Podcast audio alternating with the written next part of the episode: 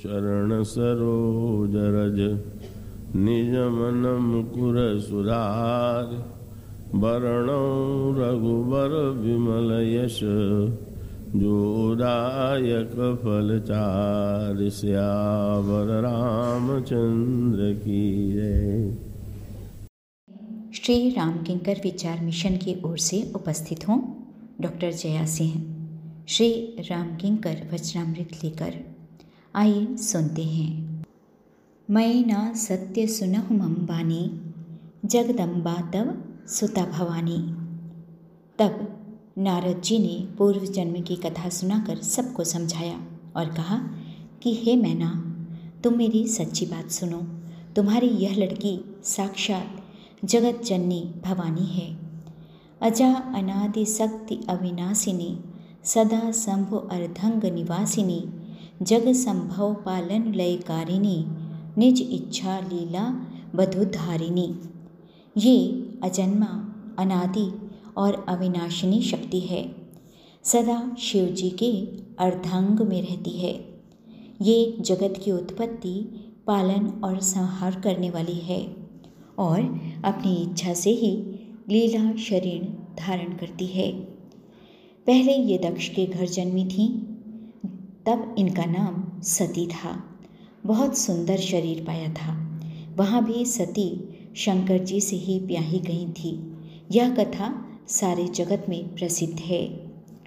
एक बार आवत शिव गंगा देख्यौ रघुकुल कमल पतंगा, भयौ मोह शिव कहा न किन्हा, भ्रम बस बेसु सीय कर लीन्हा। एक बार इन्होंने शिव जी के साथ आते हुए रघुकुल रूपी कमल के सूर्य श्री रामचंद्र को देखा। तब इन्हें मोह हो गया और इन्होंने शिव जी का कहना न मानकर भ्रमवश सीता जी का वेश धारण कर लिया। सती ने सीता का वेश धारण किया। उसी अपराध के कारण शंकर जी ने उनको त्याग दिया। फिर शिव जी के वियोग में ये अपने पिता के यज्ञ में जाकर वहीं योगाग्नि में भस्म हो गई। अब इन्होंने तुम्हारे घर जन्म लेकर अपने पति के लिए कठिन तप किया है। ऐसा जानकर संदेह छोड़ दो। गिरिजा सर्वदा शंकर प्रिया, पार्वती तो सदा ही शिव जी की प्रिया, अर्थात अर्धांगिनी है। तब नारद के वचन सुनकर सबका विषाद मिट गया और क्षण भर में यह समाचार सारे नगर में घर घर फैल गया। तब मैना हिमवंतु अनंदे पुनि पुनि पार्वती पदबंदे, नारी पुरुष शिशु जुबा सयाने, नगर लोग सब अति हर्षाने। तब मैना और हिमवान आनंद में मग्न हो गए और उन्होंने बार बार पार्वती के चरणों की वंदना की। स्त्री, पुरुष, बालक, युवा और वृद्ध नगर के सभी लोग बहुत प्रसन्न हुए। भवम भवानी सहितम नमामि। जय सिया राम सिया राम श्री राम किंकर वचनामृत। एक बहाने करुणा निधान की, सो प्रिय जाके गति नान की। जो दीन भक्त हैं, वे प्रभु को अत्यंत प्रिय हैं। शास्त्रों में भक्ति के दो भेद करते हुए कहा गया है कि एक तो भक्ति वह है, जो कि शास्त्र के अनुकूल है, जिसे वैधि भक्ति कहा जाता है, और दूसरी भक्ति का नाम दिया गया रागानुगा भक्ति। जो प्रेम की अनुगामिनी है, प्रेम के पीछे चलने वाली है। भगवान श्री राघवेंद्र के चित्रकूट की यात्रा प्रेम के माध्यम से ही पूरी होती है। मानस में प्रेमी के भटकने की एक गाथा है और वह प्रेमी थे सुतीक्ष्ण जी महाराज।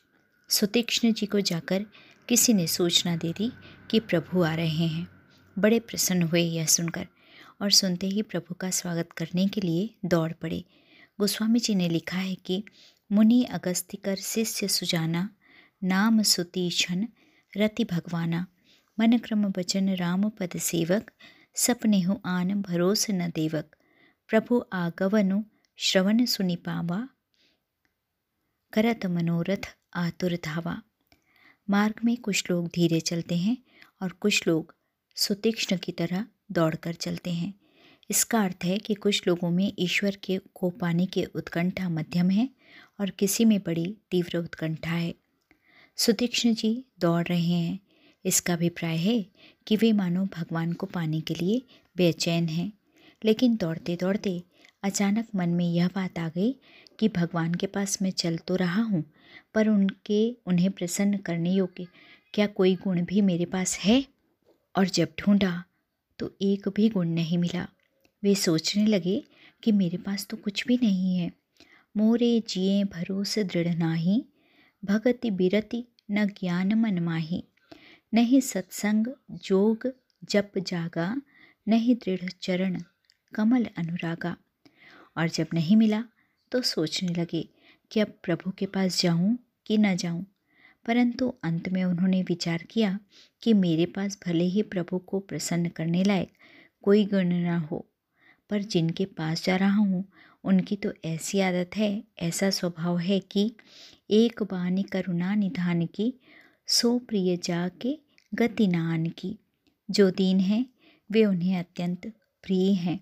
इसलिए हुई है सुफल आजु ममलोचन, देखी बदन पंकज भवमोचन उसके बाद जो दशा हुई, सुतीक्ष्ण जी की, उसका वर्णन करते हुए गोस्वामी जी कहते हैं कि, दिसी अरु बिदसी पंथ नहीं सूझा। सुतीक्ष्ण जी को दिशाएँ भूल गईं।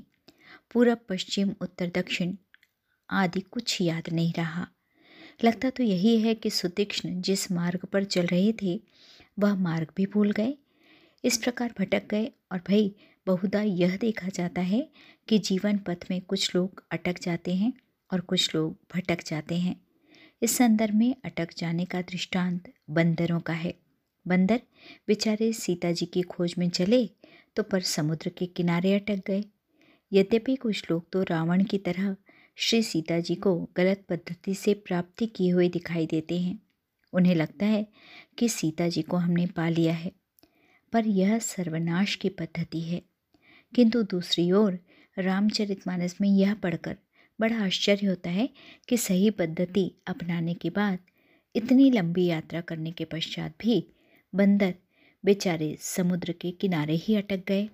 आगे जाकर श्री सीता जी को प्राप्त नहीं कर सके, लेकिन जो बंदर कभी अटक गए थे, वे भी अंत में, वे ही बाद में सत्संग के माध्यम से भगवान की कृपा का आश्रय प्राप्त कर रावण, कुंभकर्ण रूपी दुर्गुण दुर्विचारों पर विजय प्राप्त करने के पश्चात शांति तथा भक्ति स्वरूपा श्री सीता जी का दर्शन प्राप्त करके धन्य हो गए। इस प्रकार यद्यपि अटक जाने के बाद भी फिर से पहुँचने की संभावना है, लेकिन सुतीक्ष्ण जी के प्रसंग में अटकने के बाद एक नई बात हो गई। बंदर तो इसलिए अटके क्योंकि बेचारे अभिमानी से, अभिमान से अपने को मुक्त नहीं कर पाए थे, पर सुतीक्ष्ण जी तो अभिमान से मुक्त थे। उनके अटक जाने का क्या कारण था? सुतीक्ष्ण जी की स्थिति का वर्णन करते हुए गोस्वामी जी ने कहा है कि देसी अरु बिविसी पंथ नहीं सूझा, को मैं चलूँ कहाँ नहीं पूछा। उन्हें दिशा, दिशाएँ दिखाई देना बंद हो गई, मार्ग दिखाई देना बंद हो गया। इससे भी आगे स्थिति ऐसी हो गई कि वे भूल गए कि मैं कौन हूँ और कहाँ जा रहा था।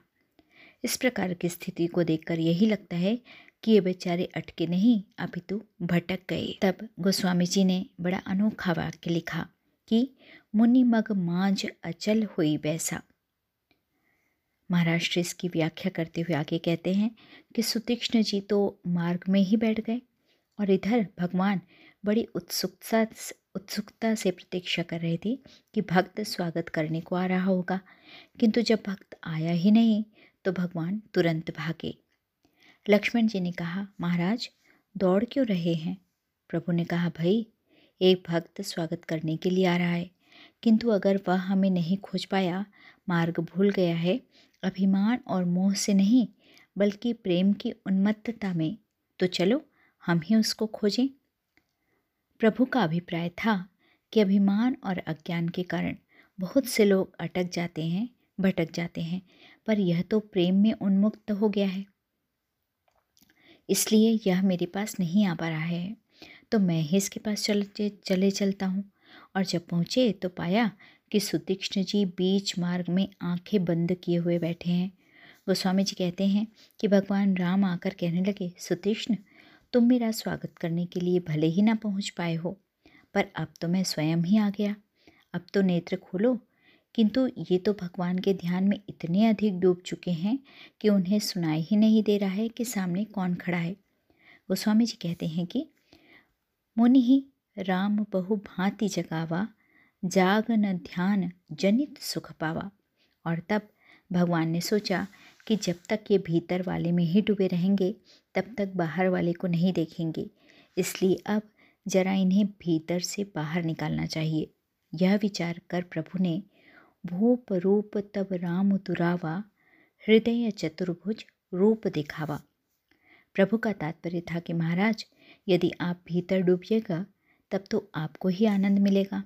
पर यदि बाहर निकलिएगा तो मैं भी आनंद प्राप्त करूँगा। और उसके पश्चात भगवान श्री राघवेंद्र सुतीक्ष्ण जी को हृदय से लगा लेते हैं। भगवान कहते हैं कि शस, शास्त्र और वेद की मर्यादा के अनुकूल कर्म कीजिए। कर्म मार्ग पर चलिए। पर चलने के पश्चात मार्ग में ये, यदि कहीं तापस जी मिल जाए, प्रेम मिल जाए, श्री भरत जी अथवा निषादराज मिल जाए या सुतीक्ष्ण मिल जाए। इन पात्रों के समान प्रेम की दिव्य उन्मत्तता की अवस्था आ जाए तो फिर उसके पश्चात किसी मार्गदर्शक की आवश्यकता नहीं है। फिर तो वह व्यक्ति बिना किसी मार्गदर्शक के भी चित्रकूट की दिव्य प्रेम भूमि में पहुंचकर भगवान राम से दिव्य मिलन का उसी प्रकार आनंद प्राप्त करता है। जैसा कि श्री भरत इस प्रेम पथ से चलकर प्राप्त करते हैं। भगवान की यात्रा कर्म पथ से प्रारंभ हुई। यमुना कर्म की नदी है। कर्म कथा रविनंदनी बरनी। यमुना के किनारे प्रभु ने वेदों को लौटा दिया। इसका अभिप्राय है कि जहाँ तक कर्म की सीमा है, वहाँ तक तो वेद के मार्ग निर्देशन की आवश्यकता है। पर जब कर्म की सीमा समाप्त होकर प्रेम का दिव्य राज, राज्य प्रारंभ हो गया, तब भगवान श्री राघवेंद्र महर्षि वाल्मीकि से मिलते हैं और अंत में प्रभु चित्रकूट में निवास करते हैं। जय सिया राम। चरण सरोज रज, निज मन मुकुर वरण रघुबर विमल यश जोदायक फल चार श्यावर रामचंद्र की जय।